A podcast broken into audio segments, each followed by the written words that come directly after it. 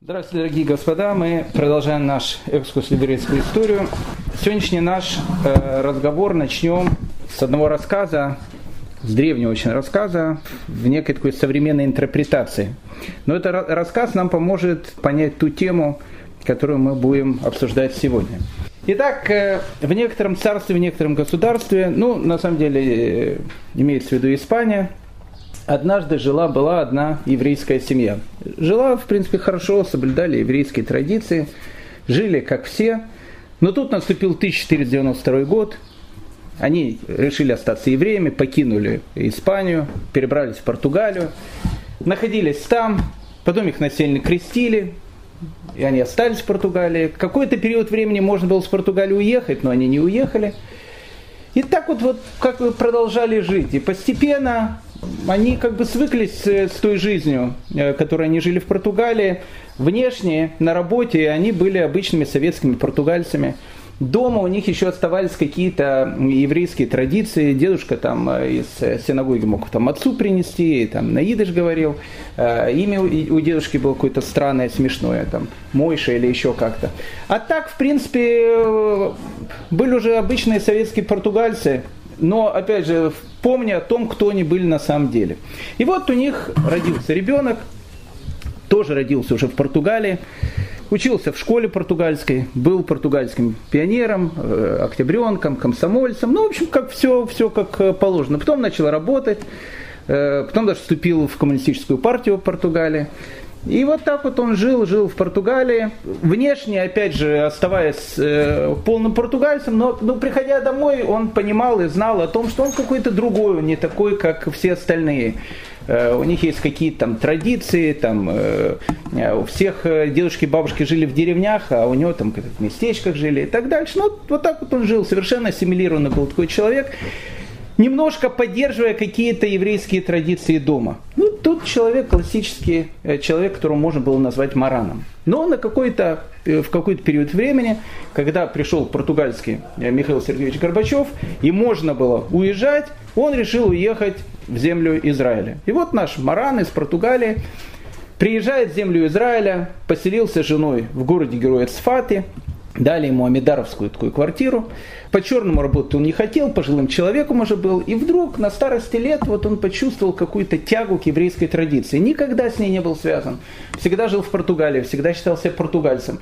И тут какая-то вот тяга, он решил, куда пойти. Э, смотрит, есть местная синагога. Там русскоязычный раввин.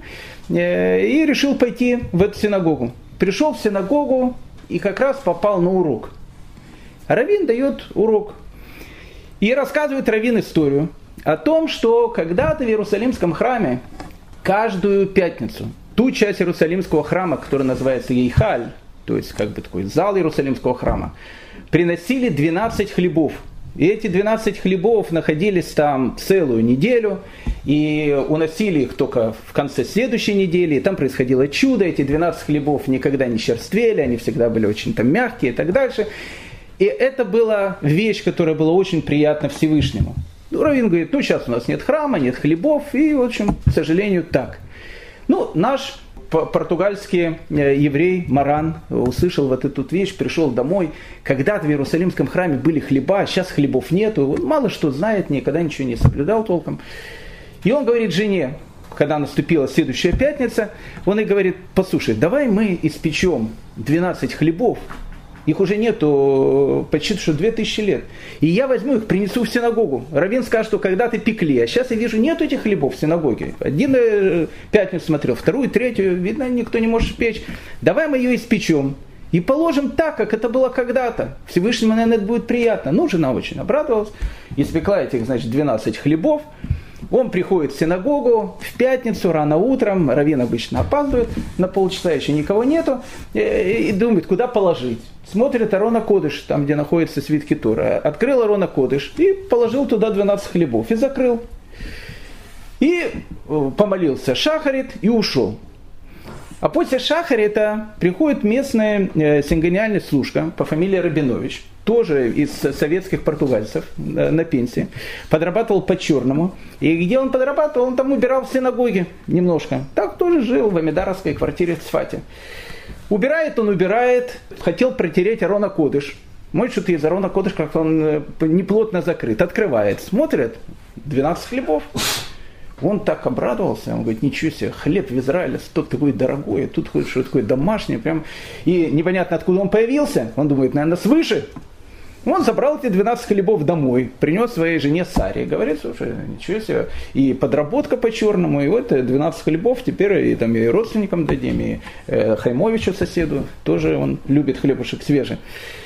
А наш этот э, португальский еврей, когда он приходит перед началом э, э, шаббата, еще тоже никого не было, перед Кабалат Шаббатом пришел в синагогу, решил заглянуть, ворона Кодыш, что там происходит с хлебами, заглянул, смотрит, а хлебов нету, он так обрадовался, у него такая, как такая кавана была, такой настрой был.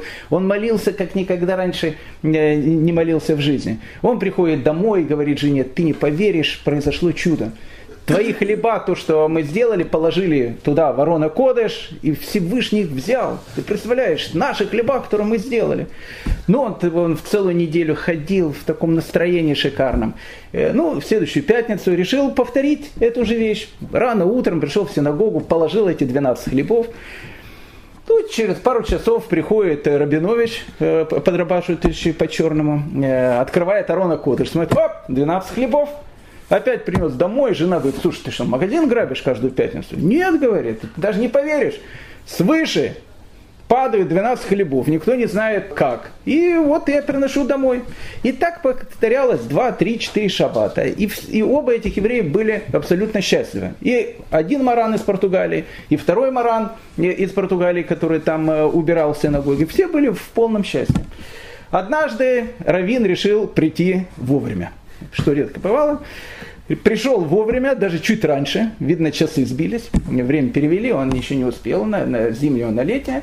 И, и, и он приходит, значит, э, приходит в синагогу, сидит, э, как бы учится, никого нету, вдруг смотрит, заходит э, вот этот наш герой с сумочкой, ну, он ничего не говорит, заходит, заходит, вдруг он видит, он открывает Арона Кодыш. И начинает что-то туда класть, Равин э, очень так удивился, подошел, говорит, слушай, что, что ты делаешь? Он говорит, ну как, 12 э, хлебов кладу. Вы же сами, Рэбе, рассказывали, что когда-то, каждую пятницу Всевышнему в Иерусалимском храме клали эти 12 хлебов. И Всевышний вот так, он был такой счастливый, когда ему клали эти хлеба. И он говорит, ты что, идиот что ли? Это когда было? Это было во время Иерусалимского храма. Тут вот я смотрю, когда достаю Тору, какие-то крошки. Я уже думал, может быть, там крыс какие-то завелись или еще что-то. Он говорит, Рэба, послушайте, вы не поверите, я их кладу, и к вечеру их уже нету. Он говорит, что дурак что ли? У нас, говорит, Рабинович по-черному подрабатывает. Ну, он забирает. И он так э, очень, э, Равин так ну, смеется, смотрит, ну что, что взять с этих русских португальцев? Ну, такие старые люди, там, в живут. И выходит он на улицу, и встречает он Аризаля, Рафиска Клурию Ашкенази мы говорили, что это старая история в новой э, трактовке. Встречает его и говорит ему, э, Квадараф, знаете, вы даже не поверите, до чего же эти русские и португальские страны. Вообще просто, ну какие-то они то, и музыку классическую они слушают, и все главными инженерами были, и музыкантами и так дальше. Представляете, хлеба кладут в синагогу, один кладет, а второй забирает, и они там говорят, что свыше приносили, уносили у них, забирали и так дальше. Ризаль услышал эту историю, он очень как-то расстроился. И он говорит, знаешь, говорит, что ты сейчас наделал? Он говорит, что я наделал? Я, говорит, сейчас услышал голос свыше. И когда я услышал этот голос, этот голос говорил, что со времен разрушения Иерусалимского храма на небе никогда не было такого счастья и радости, как было сейчас. Когда один еврей, простой еврей, ничего не знающий, приносил эти хлеба в синагогу, думая, что он что-то делает для Всевышнего. И когда второй еврей, который тоже совершенно ничего не знающий, который жил в совершенно другой культуре, не по своей вине и так дальше, доставал эти хлеба, думая, что они тоже приходят свыше. На небе было состояние полной радости. И ты взял и разрушил эту гармонию. История, которую я сейчас рассказал, она могла произойти только в Цфате. Почему? Потому что в Цфате грань между явью и сном, она была настолько тонкая, что было очень трудно понять, где, где заканчивается одно и начинается второе.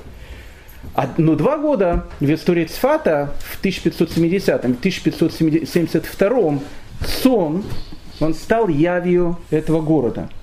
Это был необычный период нашей истории. Я не знаю, был ли еще такой период когда-либо.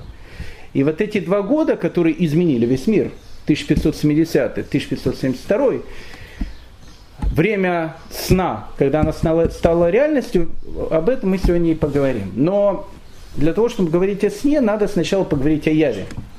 Поэтому мы немножко еще закончим с явью, а потом перейдем в сон. А явь наша, как вы помните, мы начали с вами говорить на прошлом уроке про великого человека, которого звали Раф Йосиф Каро. Раф Йосиф Каро стал главным районом Сфатой, головой Бейдина, человеком, который руководил э, очень известной Сфатской Ешивой. В начале 50-х годов 16 века Рафьясев Каро заканчивает свой, ну, наверное, основной и самый главный труд, который потом будет назван Бейт Ясеф. Идея создания этого труда, она, ну, она просто витала в воздухе. Просто витала в воздухе. Почему? Потому что в еврейской истории наступил период, которого не было никогда, и не будет еще лет это 400, я думаю, до 1948 года. Второй такой период наступил после образования государства Израиль. Что получилось?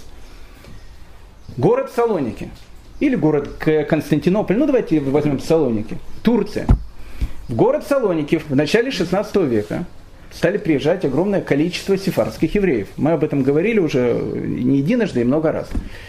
Они стали туда приезжать. Но до этого в городе Салоники жили византийские евреи.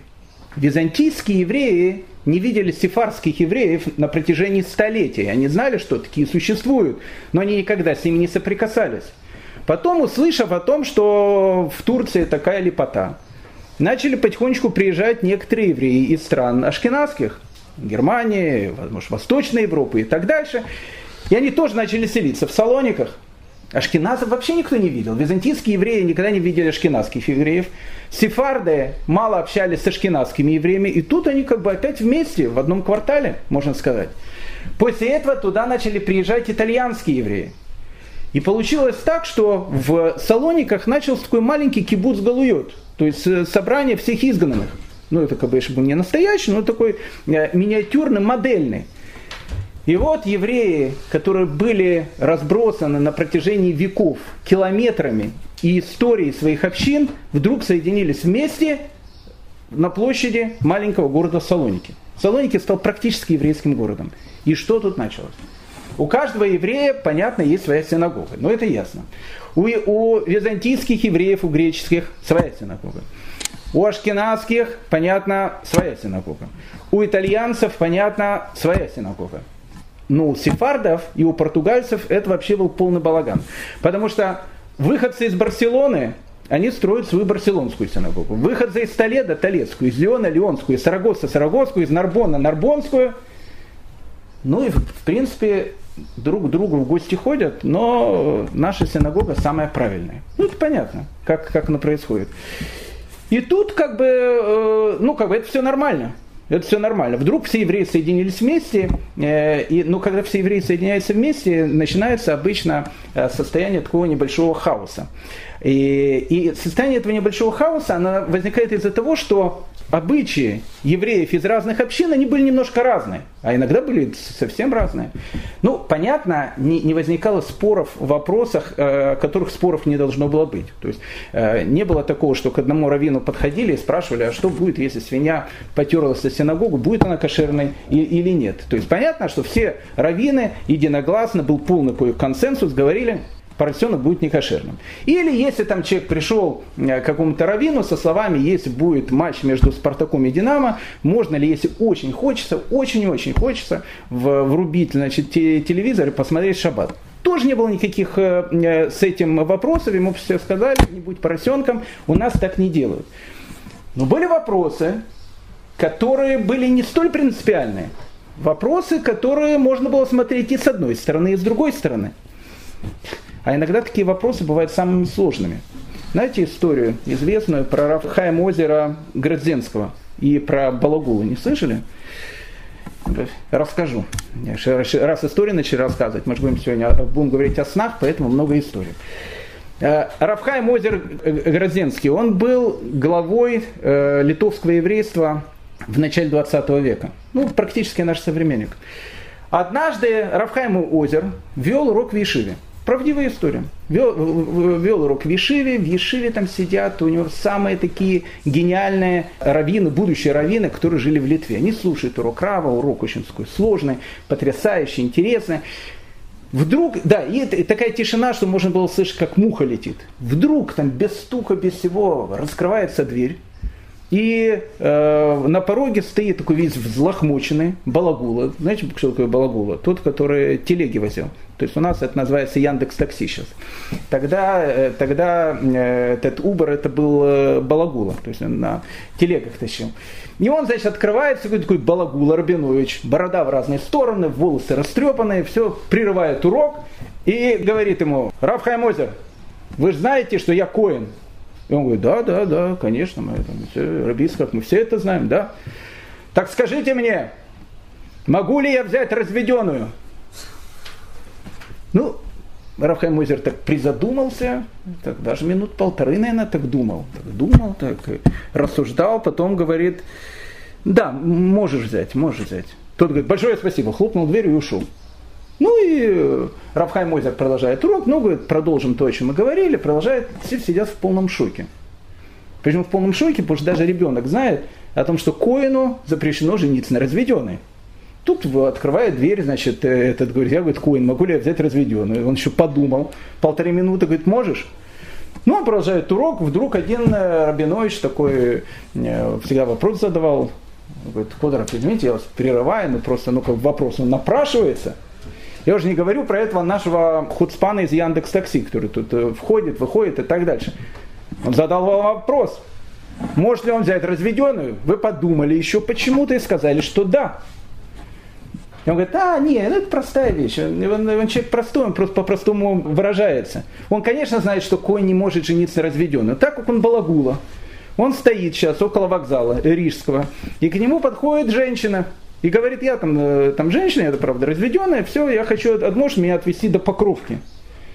И он подумал, если Коин не может жениться на разведенной, может он ее не может и в телегу свою взять. Поэтому он пришел, сказал, могу ли я взять разведенную?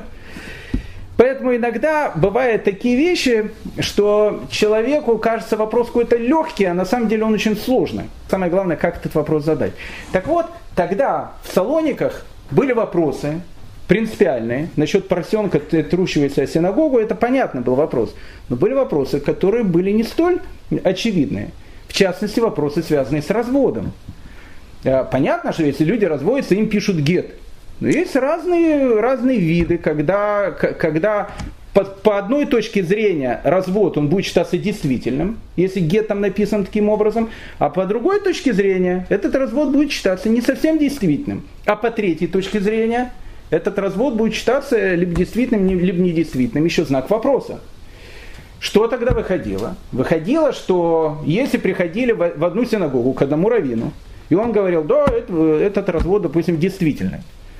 А с точки зрения другой общины, этот развод был недействительным. И потом эта женщина выходила замуж, у нее рождались дети. И с точки зрения одной части общины они законорожденные, с точки зрения другой части общины они незаконорожденные. Это вопросы были не принципиальные. Можно или не, не, нельзя э, смешивать молочное с мясным, или можно или нельзя нарушать шаббат. Вопросов об этом не было, потому что это э, законы Торы.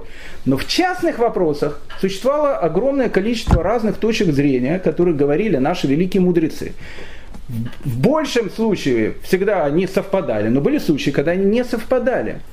И вот в этом состоянии, когда начинается такой немножко хаос в этих вещах, летала действительно идея в воздухе написать некий труд, в котором будет э, собрано все вещи, которые есть в еврейском законе, весь еврейский закон. Но чтобы не было так, один говорит так, другой так, третий так, четвертый так. Иди делай, как ты хочешь в котором будет некая мейнстримовская линия, делает так. Но чтобы делать так, с этим все должны согласиться. Значит, как минимум, такой труд должен, должен написать человек, авторитет которого принимают все.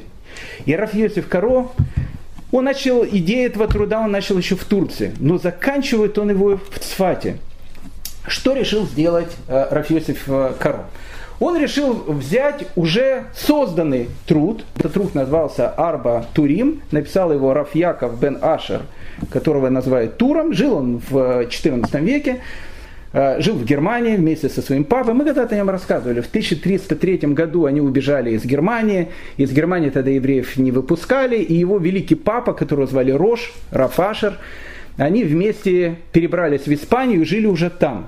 Так вот, Раф Яков бен Ашер написал труд, который называется Арба Турим. В Арба Турим он собрал весь свод еврейского закона. Весь. Это, ну, как бы, это еврейский уголовный кодекс. Там есть абсолютно все. Но он там приводил разные точки зрения. Он приводил точку зрения своего папы Роша, он приводил точку зрения Рампома, он приводил свою точку зрения. Этот говорит, надо делать так, этот говорит, надо делать так, этот говорит, надо делать так. А Рабиновичу это непонятно. Потому что если делать так, так, так, каждый будет делать по-своему. Нужно было делать как-то по одному. И решил э, Рафьосиф Король сделать то, что не сделал никто никогда – он решил из наших великих мудрецов, которые уже к тому моменту давно уже были не живы, сделать некий такой, э, некую такую коллегию, в которой будет происходить э, голосование, и по большинству будет выводиться закон. В предисловии к своему труду Рафиосиф Корот так и пишет. Понял я, что мне не следует устанавливать законы при помощи рассуждений и доказательств, опирающихся на Талмуд. Ведь так поступали Тасафот, Рамбам, Ражба, Ран и каждый из этих мудрецов э, отстаивал свою позицию.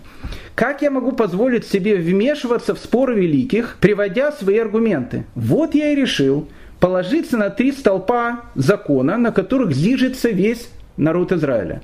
На Рифа, Рафальфасе, Рамбама, Рафмойши бен Маймона и Роша, Рафашера. Три главных аллахических авторитета. И я сказал себе, там, где двое из них согласны друг с другом, закон устанавливается по их мнению. Кроме тех редких, случаев, когда большинство других мудрецов э, возражает этим двум, и во всех общинах принято поступать иначе. Что решил сделать Рафиосиф Каро? Он решил взять три главных халахических комментатора, Рифа, Рампама и Роша, и устроить между ними такую дискуссию. Там, где два будут говорить одну и ту же вещь, а третий будет говорить что-то другое, закон идет по двум. И вот он пишет комментарии на вот эту книгу Арбатурим, и этот свой комментарий он называет Бейт Ясеф. Ну, я вам скажу такую вещь. Опять же, поверьте мне просто на слово. Действительно, когда смотришь этот гигантский труд – и объем информации, который там приводится, такое было впечатление, что, ну, как бы, либо это писал целый институт на протяжении э, годов с мощными компьютерами.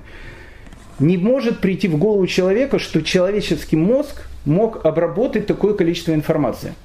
Это, ну, это, это что-то невероятное. То есть, ну, как бы, это труд, он невероятный труд. Ну, как бы, человеческая голова не может содержать в себе столько. А это полная энциклопедия еврейской жизни. То есть, скажем так, Британика, энциклопедия Британика по сравнению с трудом Бейт Ясефа, это как муха перед слоном. Поверьте мне, это что-то было невероятное, что-то было совершенно сногсшибательное. И тут впервые появляется великий человек, Рафьосиф Каро, которого все уважают, который говорит, что надо поступать так. Не так и так и так, а вот именно так. И когда в 1551 году э, его труд Бейт Ясеф был издан в Венеции, ну, конечно, он произвел полный фурор на весь еврейский мир. Но, опять же, труд действительно потрясающий.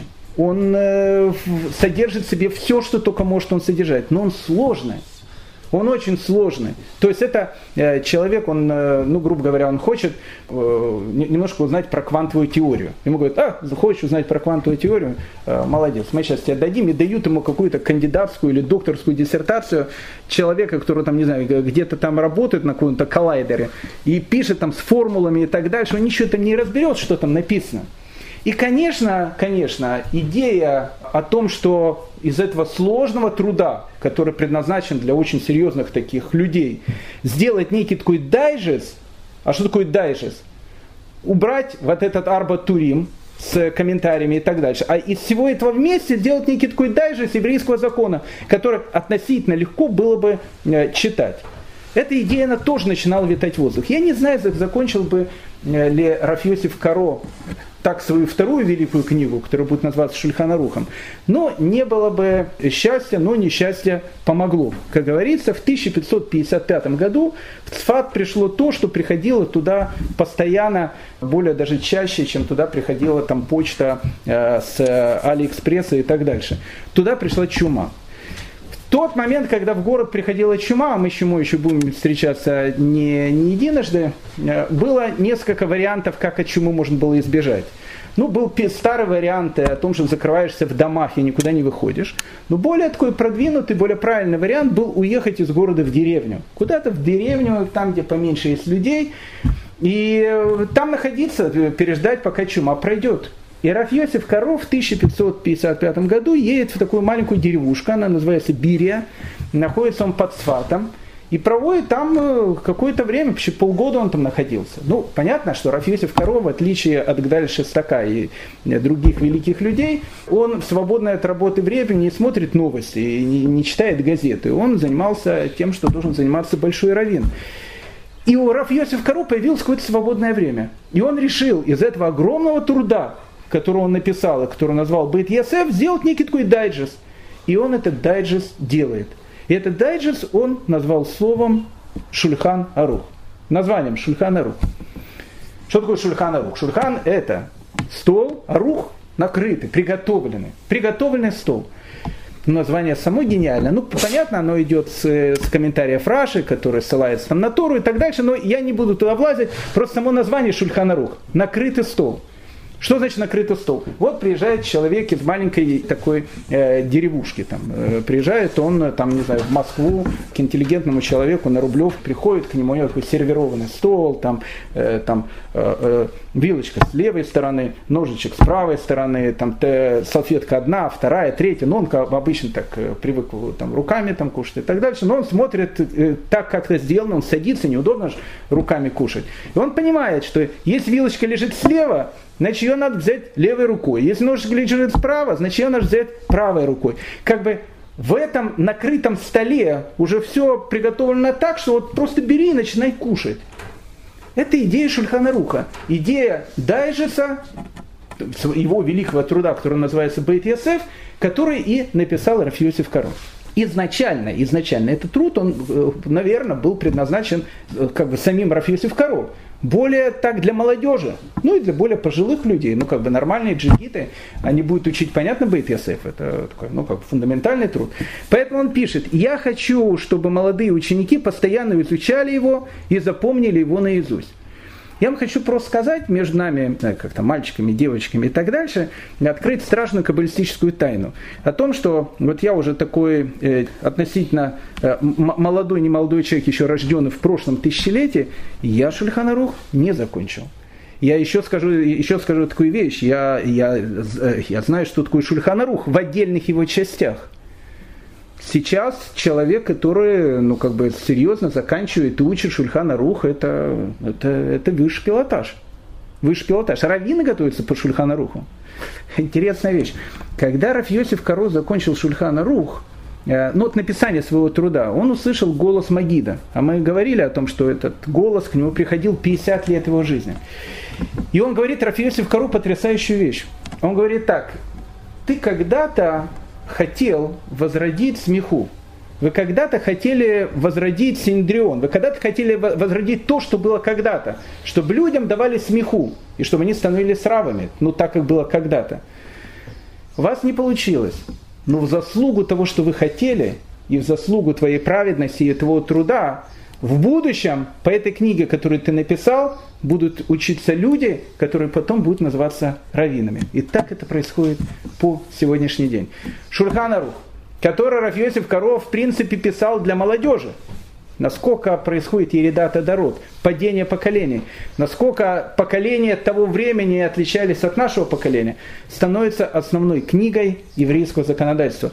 С этого момента без Шульхана Руха мы, то, что называется, и не туды, и не сюды. То есть, ну, как бы это еврейский, э, основной еврейский уголовный кодекс, по которому мы живем, в котором все записано и так дальше. Когда в, 1600, э, в 1565 году первый раз издали Шульхан Рух, он произвел, конечно, фурор. Потом его стали переиздавать постоянно. В те времена не было переиздачи книг. То есть, ну как бы, книгу издавали, там через сто лет и переиздавали опять. За каких-то 25 лет, 26 лет, Шульхана Рух переиздают 7 раз. Это было невероятно. В те времена просто невероятно. В 1574 году, мы уже говорили об этом, сделали издание Шульхана Руха, которое изначально было разделено на 30 частей, с тем, чтобы каждую из этих частей человек прочитывал в, э, в день, для того, чтобы такой вот Шульхан Рух неделька, э, для того, чтобы в течение месяца человек мог пройти весь Шульхан Рух. Невероятно. Это просто невероятно звучит для человека, который понимает хотя бы немножко, что такое Шульхан Рух.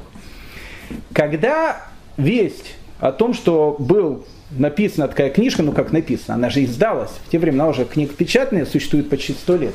Эта книжка, она попала в город-герой Краков – а в городе Героя Кракове жил еще один огромный аллахический авторитет, очень большой раввин, главный аллахический авторитет ашкенадского еврейства, человек, которого звали Рафмойша бар Исроэль Исерлис. Рафмойша бар Исроэль Исерлис в еврейскую историю войдет под именем Рамо. Интересно, его звали Рафмойша бен Исраэль.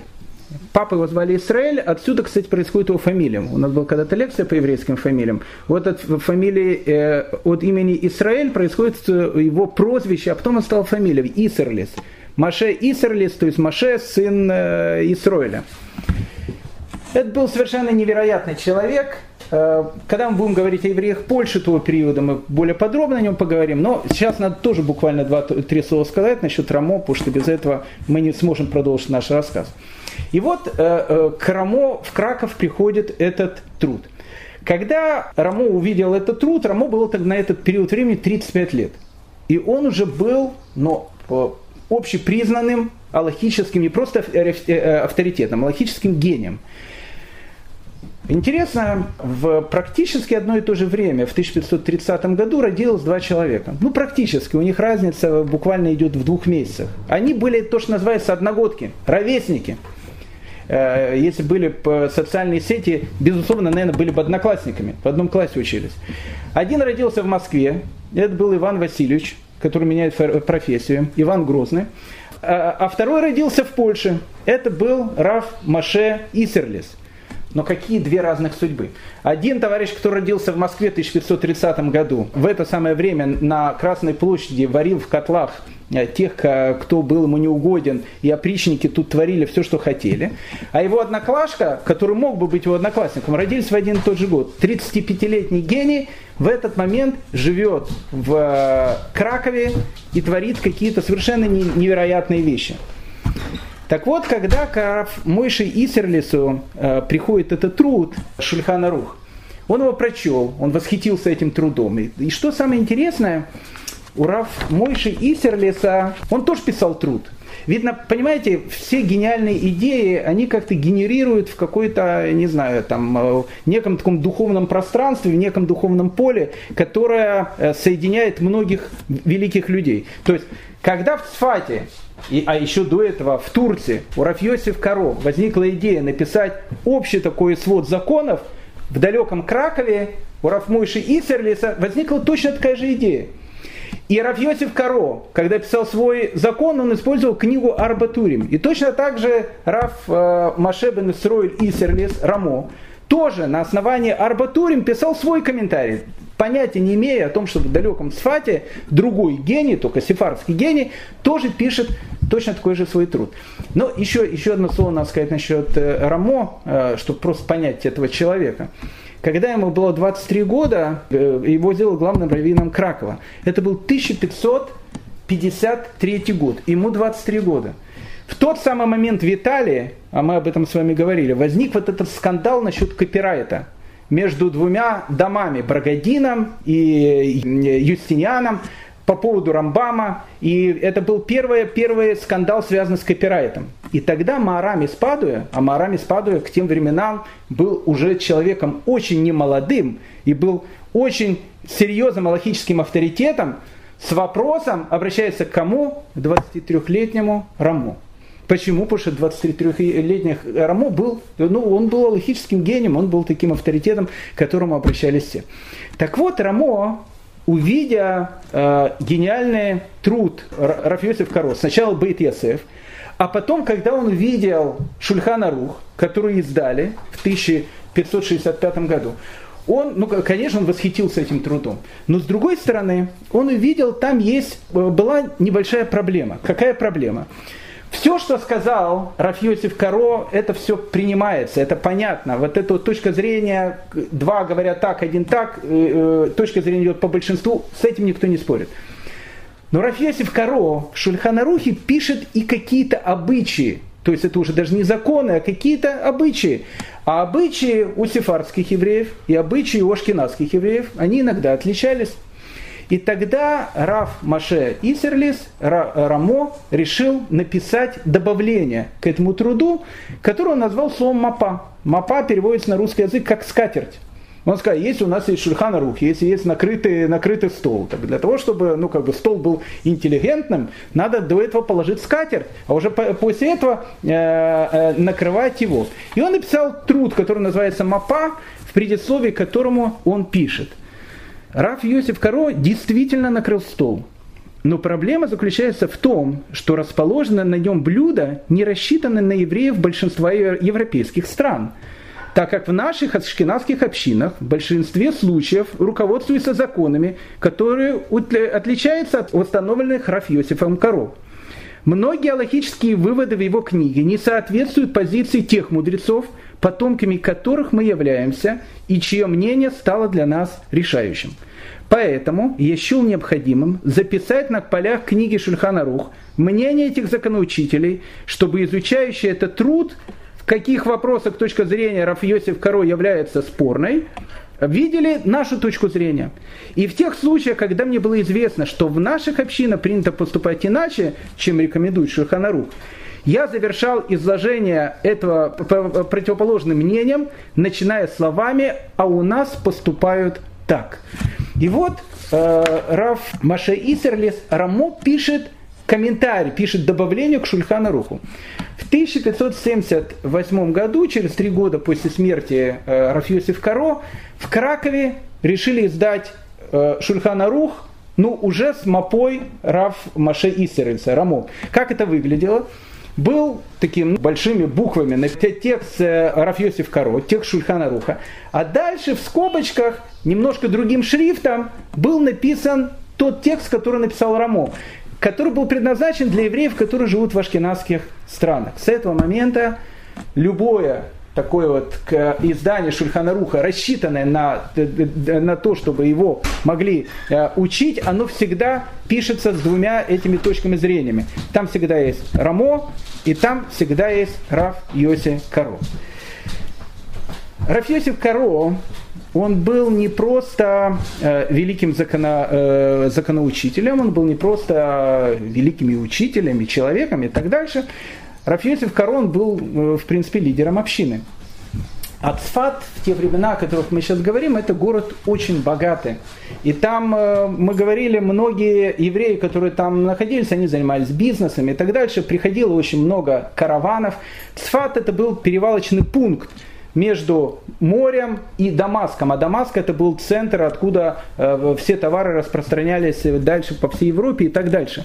Поэтому мы говорили, что Цфат был городом очень таким богатым, важным. В городе Цфат находился турецкий гарнизон. Маленький, маленький турецкий гарнизон, но он там был. Но этого было мало. Почему? Потому что вокруг Цфата, а в Цфате не было, э, не было ни крепостных стен, ничего, постоянно ходили эти шайки голодных бедуинов, шайки арабов, которые, которые грабили всех, кого хотели. Ну, конечно, там гарнизон, если кого-то пограбят, мог э, приехать кому-то по голове дать, но в принципе, в принципе, ну, скажем так, криминогенная ситуация в Цфате, и точнее за пределами Цфата, она была не очень спокойная. И тогда Рафиосиф Каро решил сделать, ну, только что, только что мог сделать, придумать Рафиосиф Каро он решил предложить турецким властям следующую вещь. А давайте вот ту часть Сфата, там, где живут евреи, если вы не хотите сделать стены вокруг города, хотя бы там, где живем мы. Мы сделаем такой квартал, со всех сторон как бы окруженный стенами. Но это будет не просто стены, это будет дом. То есть, с одной стороны, это будет стена, которую, которую просто так не войдешь. А с другой стороны, это будет как бы дома, там будет окна и так дальше. Мы его сделаем трехэтажным. На первом этаже мы сделаем магазины и склады для купцов, не только еврейских, разных, потому что купцы приезжали в Сфат, они знали, где хранить товары, потому что местные бедуины могли ночью прийти и ограбить кого они хотели. Поэтому на первом этаже будут храниться товары. На втором этаже мы нашим доблестным э, турецким ОМОНовцам, которые находятся в Цфате и которые не знают, где квартироваться, там ходят тут туда, то сюда. На всем втором этаже будет находиться турецкий гарнизон. А на третьем этаже мы построим наши квартиры, и там мы будем жить семьями. Мы готовы, говорит Рафиосиф Каро, сброситься и большую часть этого проекта оплатить из еврейских денег. Ну, как бы идея сама по себе э, гениальная, ничего не скажешь. Но Турция к тем временам, хотя э, это был еще Селим, и хотя был э, э Раф Йоси Наси, и Дона Грация Мендес, она еще тогда жила в те, в те времена. Но все-таки Турция, она большая, и страна очень бюрократическая, и о том, что пока решение примется на высшем уровне, должно пройти время. И как бы там э, э, губернатор Дамаска, он решал, либо разрешать, не, не, разрешать, а в чем, в чем была проблема, это был бы прецедент. Кто-то начал строить стены. А турки не любили, когда кто-то на их завоеванных территориях строил стены. То есть это всегда была опасная такая вещь, э, которая пахла всегда бунтом. Но тут произошло несколько э, таких каких-то кровавых случаев, кого-то убили по дороге, и турецкие власти решили э, разрешить евреям построить вот эти стены. И у евреев образовался вот этот квартал, который со всех сторон был закрыт как бы стенами. На третьем этаже жили евреи, под ними жили ОМОНовцы, которые охраняли и третий этаж, и первый этаж. И, казалось бы, евреи могли зажить такой относительно спокойной жизнью. Хотя это э, жизнь спокойной можно тоже назвать в скобочках. Уже после того, как были построены э, эти стены, даже после уже смерти Раф Йосиф Каро произошла в Сфате трагедия, э, когда уже были эти стены. Почему? Потому что в один не очень прекрасный день пропал Раф Шлома Аль-Кабец.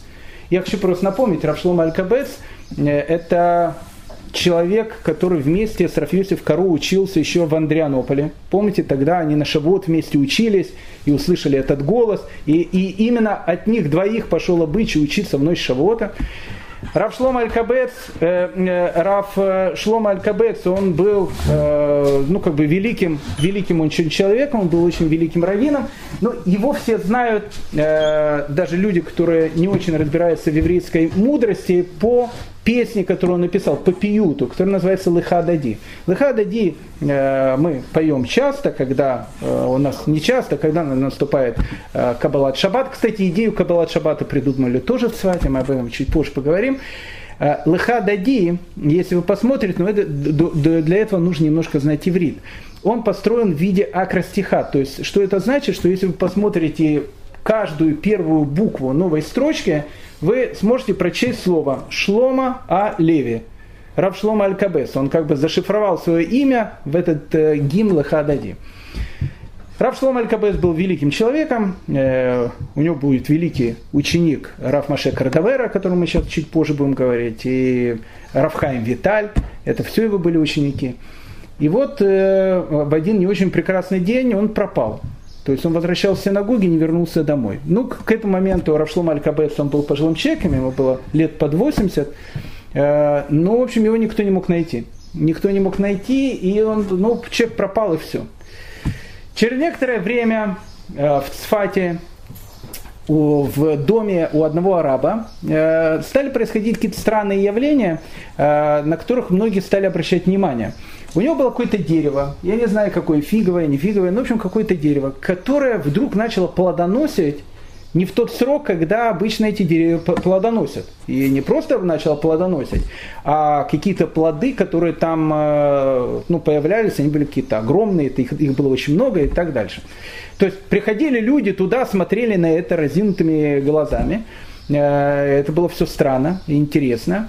И об этом э, как бы разговор дошел до местного мэра Цфата, турецкого, о том, что в доме у некого там э, товарища, у него там какие-то происходят какие явления, ну и как бы чисто с агрокультурологической э, точки зрения было интересно посмотреть, как, что же это за дерево такое, которое так странно растет. Он пришел, увидел это, но как бы а у турецких э, властей с местным арабским населением разгул был короткий, потому что если происходило что-то странное, значит там какая-то собака э, э, зарыта, прошу прощения за э, такое сравнение. И, и он начал спрашивать, слушай, а что это у тебя так дерево растет странно? Ну, говорит, ну, откуда я знаю, там Аллах дал. Ну, как бы турецкие власти э, не очень э, этому поверили, его взяли в местный э, полицейский участок, сначала спросили по-интеллигентному, он по-интеллигентному не ответил, потом начали делать то, что турки обычно делали, начали его пытать тихонько так. И через некоторое время он сознался сознался о том, что какое-то время э, тому назад он рано утром шел увидел еврея, который нес какой-то как бы кошелек либо еще что-то. Он его ограбил, убил, и труп надо было куда-то спрятать, так он его зарыл у себя в саду под, э, под этим деревом. И когда вскрыли то, что было под этим деревом, увидели о том, что там он зарыл Рав Шлом Аль-Кабеца. И Рав Шлом Аль-Кабеца, его потом принесли, правда, на кладбище, но э, э, конец его жизни он был вот именно таким. Поэтому стены не всегда э, могли охранять. Все, что мы говорили сейчас, это все было явь. А вот теперь начинается сон. Э, почему? Потому что этот сон на два года истории Цфата, еще раз, с 1570 по 1700, 1572 год, вдруг стал явью этого города. Мы сейчас с вами будем говорить о вещах, ну, совершенно не укладывающихся в наших головах, э, но, поверьте мне, это все не легенды и не сказки. То есть это как бы, э, это история. Поэтому, конечно же, э, историю сна нужно начинать тоже со сна, для того, чтобы войти в состояние, когда сон становится реальностью. Спустя 200 лет после тех событий, о которых мы говорим, в 1765 году большая группа э, евреев из Восточной Европы решила перебраться жить в землю Израиля. И она переехала в город Цфат. Город Цфат в 1765 году был довольно страшным городом. Почему он был страшным? Э, за 6 лет до этого, в 1759 году, в Израиле было очень сильное землетрясение. И Цфат был разрушен. Обратите внимание, э, как бы Израиль сейчас существует с 1948 года. Мы нигде не слышали, о ракетах слышали Хамаса, но о том, что какие-то землетрясения, которые рушат города, мы не слышали, э, особенно не слышали. Хотя, опять же, вчера в Израиле было землетрясение амплитудой 4 балла. Это может быть не очень большое. Но город Сфат, он находился, во-первых, он находится в горах, а во-вторых, город Сфат, это, понимаете, это, это лаборатория химика. Там слишком большие люди варили слишком иногда опасные растворы. И когда они, э, сочетание этих растворов было, может быть, э, неправильно, э, э, неправильно соединено одно с другим, могло произойти все что угодно. В Сфате часто были землетрясения. Страшное землетрясение 1837 года разрушит этот город до основания, практически. Мы о нем будем говорить, но потом уже. Так вот, в 1759 году было тоже землетрясение, и многие города, э, многие дома Сфата лежали в, этот, э, в это э, время в развалинах. Ну, тогда не было такой вещи, что не было Собянина, мы, он еще не был тогда мэром Сфата, и поэтому не было такое, что сразу взяли, там, отстроили и так дальше. И вот прошло 6 лет, и город, он в таких полуразвальных. И в этот город приезжает э, как бы группа евреев из Восточной Европы. Что, на что они обратили внимание? На старинную синагогу. Синагогу, которая называется Гилуй или Ягуанави. То есть э, откровение, раскрытие пророка Ильягу. Эта синагога, она тоже находится сейчас в Фате, ее тоже можно посидеть. Мы об этой синагоге поговорим чуть позже. Так вот, что их поразило в синагоге Гилу Илья Гуанави, считалось, что в этой синагоге часто э, большим людям открывался Илья Пророк. Поэтому так и называется. Открытие, раскрытие Илья Гуанави. Что их поразило, что э, как бы весь Сфат лежал в таких развалинах, а синагога э, Гилу Илья Гуанави, ну, как бы, была практически новая там все было нормально, чистенько и так дальше, это бросалось в глаза. Они зашли в эту синагогу, будто и не Жуковка, и там и большие деньги туда никто не вкладывал. Она такая вот нормальная, стоит и все. И э, они познакомились с человеком, которого звали Хахам Бениамин. Ну, как бы это все сейчас э, не сказки, это все история. написана, она была записана, кстати, этими паломниками в специальной книге, которые вот они описывают свое путешествие в город Сват 1765 года. Время Екатерины II, уже в России. И вот они, значит, спрашивают у Хахам Бениамина, они говорят, слушайте, а что это такая вот, ну, такая вот интересная вещь? Весь город, он как бы в развалинах, а эта синагога прям жуковка какая-то. Все тут блестит, э, там это все, как, как, кто деньги дает? И э, Хахам Бениамин, он говорит такую вещь. О, говорит, знаете, это такая история, длинная история. Он говорит, ну расскажите, интересно.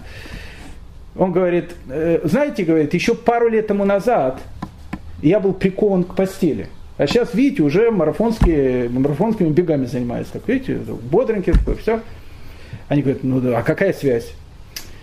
Смотрите, у нас, говорит, 6 лет тому назад было очень сильное землетрясение. В 1759 году. Весь город был разрушен.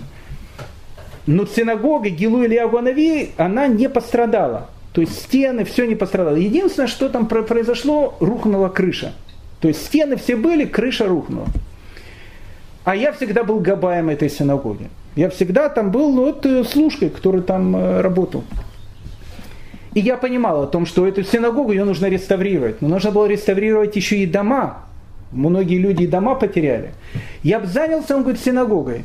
Но я был прикован к постели. Я умирал. Он говорит, я не то, что не мог там встать, я уже перестал кушать. И вот однажды ночью, обратите внимание, вещь, которую мы сейчас э, говорим, она часто будет связана со снами. И сон это евреи с нам особенно не верят, но снов тут будет много. Э, и вот, говорит, мне приснился некий сон.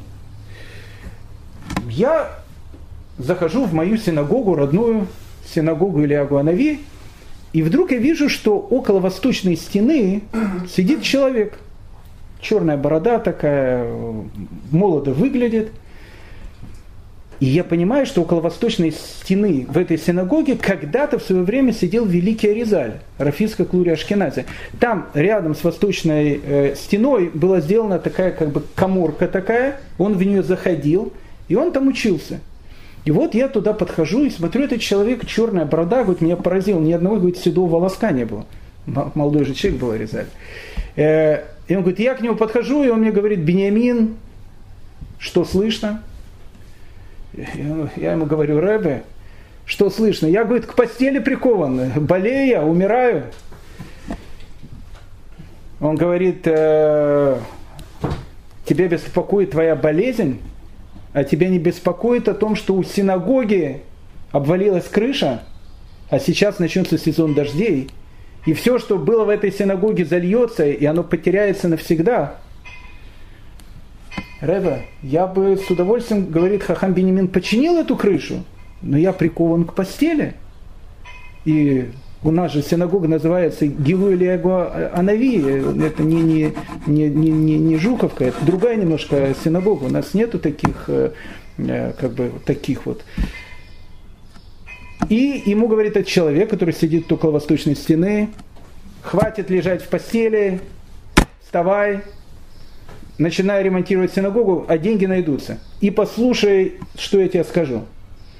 В этой части синагоги около восточной стены, которым я учился, сделай так, чтобы ее замуровать, чтобы эта часть была замурованной, чтобы никто никогда туда не входил, не, не было никаких там проблем, что там крыши падают и так дальше. Ты это должен сделать. И Рав Бениамин говорит, я говорит, проснулся. Когда я говорит, проснулся еще с закрытыми глазами, я слышал, что говорит, около моей постели стояли все мои родственники – Почему? Потому что они пришли, э, решая, что он умирает. Прощаться. И он говорит, я открыл глаза. И первый вопрос, который я сказал, что-то я хочу кушать. И они меня начали кормить. Сначала ложечкой, потом двумя ложечками. А через несколько дней я встал. И когда я говорит, встал, вдруг нашлись деньги. И вот ту синагогу, которую видите, вот так вот получилось, что я ее отстроил. История да, интересно. Но э, на, на этом история, Гилу, э, история Гилу или Агуанави не заканчивается. В 1837 году она была тоже частично разрушена, когда было землетрясение. Но вот эта комнатка, где учился Аризаль, которую он сказал взять, замуровать, она тронута не была. Но одна из самых таких больших событий этой синагоги, оно, конечно, будет связано с войной за независимость 1948 года, потому что она находится, находилась на том месте, через, через которое арабы пытались ворваться в Сфат. И эту синагогу ее превратили в некую крепость, и считается, что защитники этой синагоги, которые там были, они спасли население Сфата от полного уничтожения арабами, которое тогда могло произойти в 1800, 1948 э, году. Но это, это уже другой э, рассказ, который будет чуть позже. Поэтому когда мы начинаем говорить о снах, история домов, она в этих снах имеет э, интересное значение. А сны это Аризаль, это Раф Ицкак Лури Ашкенази. Э, в самом центре Иерусалима, э, недалеко от Котеля, есть такая улица, называется она Орахаем. Так вот, на улице Орахаем, э, дом номер 6, находится старинный дом. Причем дом этот тоже почему-то не тронули. Дело в том, что еврейский квартал, в котором он находится, когда туда в 1948 году вошли иорданские легионы, и до 1967 года он находился в руках иорданцев, весь еврейский квартал, который там был, он практически весь был уничтожен. Поэтому, когда вы сейчас приходите в э, еврейский квартал Иерусалима, он такой весь новенький. Почему новенький? Потому что его уже отстроили после освобождения Иерусалима в 1967 году. Так вот, разрушили практически все. Но этот дом не тронули. Этот дом, он остался сейчас э, ну, практически в нетронутом состоянии. Дом очень интересный. Э, там есть одна квартира в этом доме, я не помню семью, э, фамилию этой семьи, туда не пускают, потому что ты заходишь там до какой-то точки, а дальше там написано. Дальше идти нельзя, потому что тут такое private, такое частное, частное место. И там дверь, в котором живут люди. И там такая надпись написана, что семья такая-такая, не помню имя этой семьи, живет в этой квартире бесперерывно с 1812 года. И там они вот живут в этой квартире. Так вот, э, в одной из комнат этого дома в 1534 году и родится наш э, с вами герой, Раф Ицхак Лурия Ашхеназе. Его комнатка, она сохранилась полностью. Сейчас в этой комнатке сделали синагогу. И э, если вы попадете в дом Э, по, по адресу Орахаем, э, э, дом номер 6. Там сейчас очень интересный музей Иерусалимского Ишува, Иерусалимского еврейского квартала. Можно посетить эту комнату, где и родился человек, который сказку сделал э, былью. Ну, давайте еще, еще один дом, и мы перейдем уже к Аризалю. Э, тот же самый Рав Вениамин, Э, который рассказывал историю про эту синагогу Гилу Ильягу в 1765 году, паломникам рассказал и другую историю. Они, когда ее услышали, говорят, ничего себе, что, что происходит с Фати. Он говорит, да это еще что? У нас, говорит, за лет 10 до землетрясения был другой случай. Знаете, говорит, дома-то Аризали уже больше нету, где он жил. Разрушен он. Те спрашивают, а как разрушен, почему разрушен? В этом говорит, доме никто никогда не жил. Но сейчас, говорит, знаете, положение евреев Сфата очень и очень бедное. В 18 веке евреи в Сфате жили не так, как в 16, они жили очень бедно. И один араб, очень богатый, он правдами, неправдами решил выкупить этот дом, купил его, забрал у этих евреев, которые его там держали, он был еврейской общиной, отобрал и сказал, что я буду жить в этом доме. Мы, говорит, его все предупреждали, вся община его предупреждала. Это дом великого Аризаля. Тут нельзя просто так жить. Этот дом должен остаться таким, как он есть. Никто в этом доме никогда не жил, и мы считаем, никто никогда в этом доме жить не должен. Это его дом, он когда-то тут жил. Ну, этот араб, он э, мало э, интересовался всякими мистическими вещами, особенно еврейскими вещами. Э, такая, кстати, интересная вещь была, это чуть дальше, если пойти. Э, иорданцы, которые захватили Иерусалим в 1948 году, ну, как бы Восточный Иерусалим, э, там на Масленичной горе находится старое еврейское кладбище. И иорданцы решили сделать большую мицу такую, ну, как бы иорданцы, люди интеллигентные, европейская культура все-таки, они решили старинное кладбище, которое там находится, разрушить, и на месте этого кладбища проложить дорогу. Прям по плитам. А многие плиты используют как фашисты когда-то, как э, из них делать как бы дорогу. И они начали его рушить, рушить постепенно. Э, рушили, рушили, а как рушили? Был там такой трактор, который там э, рушил все эти могилы и прокладывал дорогу. Он дошел недалеко до могилы, в которой похоронен один из четырех людей, которых мы говорили на прошлом э, уроке. У него был титул Кадош. Его звали Орахаем Акадош. Он там похоронен. Это, кстати, не легенда, это факт. Это произошло не так давно. И когда этот э, тракторист туда подошел, к этому месту, там ему начали говорить сами арабы о том, что, слушай, тут похоронен еврейский такой святой, там, лучше это не трогать. Тот сказать, да мы все там коммунисты, все. И поехал трактором туда. А могила Урахайма, если вы будете в Иерусалиме на Масличной горе, она находится ну, на таком месте, что немножко чуть ниже, и там такой обвал, об, обрыв. И непонятно по какой причине. Трактор ехал прямо, вдруг он э, резко развернулся и прям полетел в этот обрыв. И тракторист погиб, и, и, там, и все. И арабы, когда это услышали, что погиб тракторист, все арабы сказали, мы дальше, тут больше никто работать не будет. И они приостановили там строительство дороги, и вскоре был 67 год, и туда зашли евреи. Это потрясающая вещь. Если будет на Масленичной горе, вы увидите о том, что вот до могилы Рахаима все могильные плиты, они новые, их восстановили сейчас и до сих пор восстанавливают. После 67 года они все были разрушены.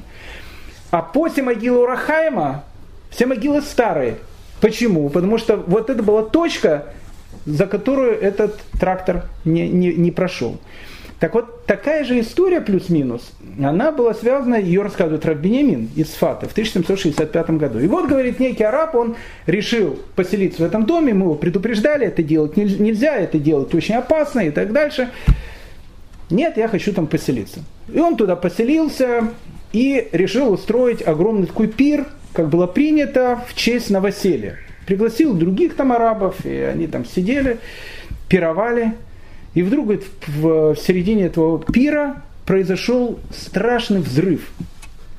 Почти говорит, все они погибли, и дом был разрушен. И эти там сидят эти э, те, кто, э, евреи из Восточной Европы, говорят, так, а кто разрушил? Потом, говорит, когда было следствие, выяснилось, что когда-то, еще там, в начале 18 века, турецкие власти рядом с этим домом или, или, или в подвале этого дома, решили сделать склад, где хранился порох. И хранилось там какой-то порох, ядра и еще что-то. И потом, когда уже угроза Цфата прошла, уже прошло лет 50, уже мало кто помнил, где находятся эти там мины и поля и так дальше. Когда-то они там находились, люди об этом забыли. Видимо, он говорит, когда происходил этот пир, либо огонь туда попал, либо еще что-то. Ну, в общем, тот порох, который находился в подвале, о котором уже никто даже не помнил, сдетонировал, взорвался.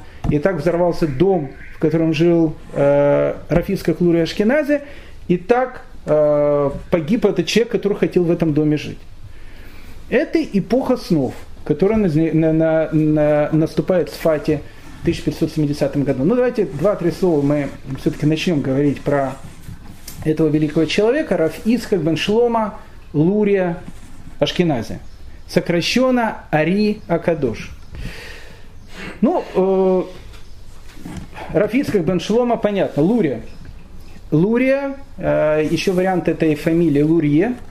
Э, кто слышал наши лекции по еврейским фамилиям, он знает о том, что это одна из старейших ашкенадских фамилий. Поэтому город Сфат э, в 1570 году это абсолютно сефарский город все, которые там живут, это мудрецы из Фарада, это мудрецы, которые вышли из Испании. Язык, на котором там говорили в Сфате, как мы говорили, это был ладина. Ну, он еще, может, ладина тогда не было, это был практически испанский язык. Откуда тут взялся Ашкеназ? И, э, и прозвище Ашкеназе. Ашкеназе прозвище давали человеку, который отличался от всех других. Он действительно был Ашкеназе. Кстати, интересно, у современных сефардов есть фамилия Ашкенази. Очень часто это чисто сефарская фамилия. Ну, как бы люди уже там перемешались, они уже там жили очень давно среди сефардов, родились сефардами и так дальше, но фамилия Ашкенази у многих остается. Она говорит о том, что когда-то их предок, когда-то их предок, он был из э, Западной Европы, он жил в этой общине, у него было прозвище Ашкенази. Так оно у него и сохранилось. Поэтому Рафиска Гваншлома Лурия Ашкенази по фамилии Лурия Лурье и по прозвищу Ашкенази сразу видно, что он был из наших, ну, имеется в виду из э, европейско-восточных, восточноевропейских. Но где родился его папа Равшлома, об этом существует много разных э, каких-то э, версий и так дальше. Одна из версий, я не, я, не, я не хочу сказать, что она такая самая доминирующая, но ее часто пишут. Одна из версий о том, что он родился в Беларуси. Он родился в Беларуси в городе Брест. Поэтому, скорее всего, папа великого Аризаля, он был как бы из наших русских, то, что называется, евреев. А как он попал в Цфат? Дело в том, что когда э, в, во второй половине 15 века турки захватили Константинополь, во всей Европе начали ходить э, разговоры о том, что мессианское время, оно уже не за горами. Потому что, ну как, была Великая Византийская империя. Вдруг она рухнула, туда пришли турки, и как бы вот это общее настроение. А потом, когда приходит еще вот Сулейман, э, и когда приходят эти власти, которые, которые принимают евреев из э, восточных стран, и не просто принимают. В 1517 году арабы, э, э, турки, они захватили землю Израиля. И они, наоборот, к евреям относились очень хорошо, сказали, приезжайте туда. А вот эти вот разговоры о том, что в Турции происходит что-то такое необыкновенное, побудило многих ашкенадских евреев перебраться либо в Турцию, либо в землю Израиля, которую турки э, только-только освободили. Видимо, э, Раф Шлома Лурия, или э, Раф Шлома Лурье, папа великого Резаля, отправился в это далекое, опасное путешествие из Бреста, из города Бриска в Белоруссии в город-герой Цфат.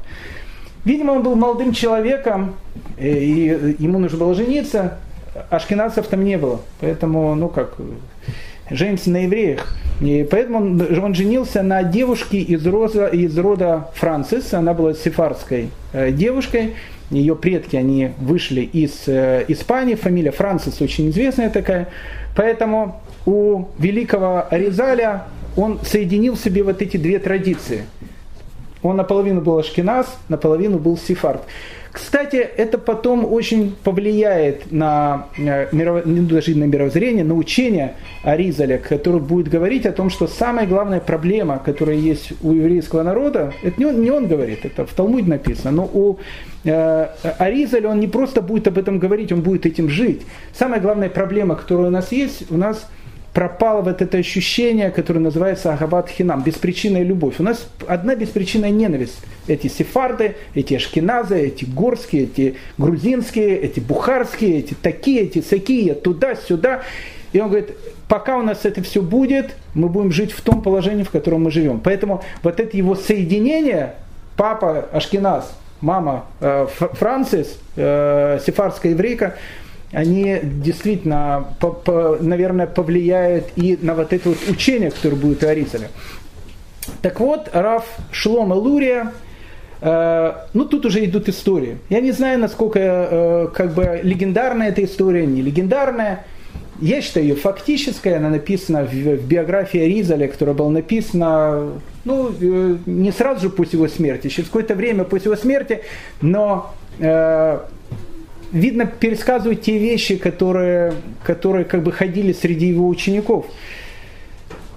Равшлома Лурия и его жена, э, мы не знаем, как ее звали, э, фамилия Франсис у нее, у них много лет не было детей. Ну, так обычно начинаются действительно рассказы о больших праведниках. Много лет не было детей, и э, Равшлома Лурия, он очень молился. Он э, приходил в синагогу, и когда заканчивалась молитва в шаббат, он оставался, когда уже все расходились, и он там э, учился, молился о том, чтобы Всевышний послал ему ребенка.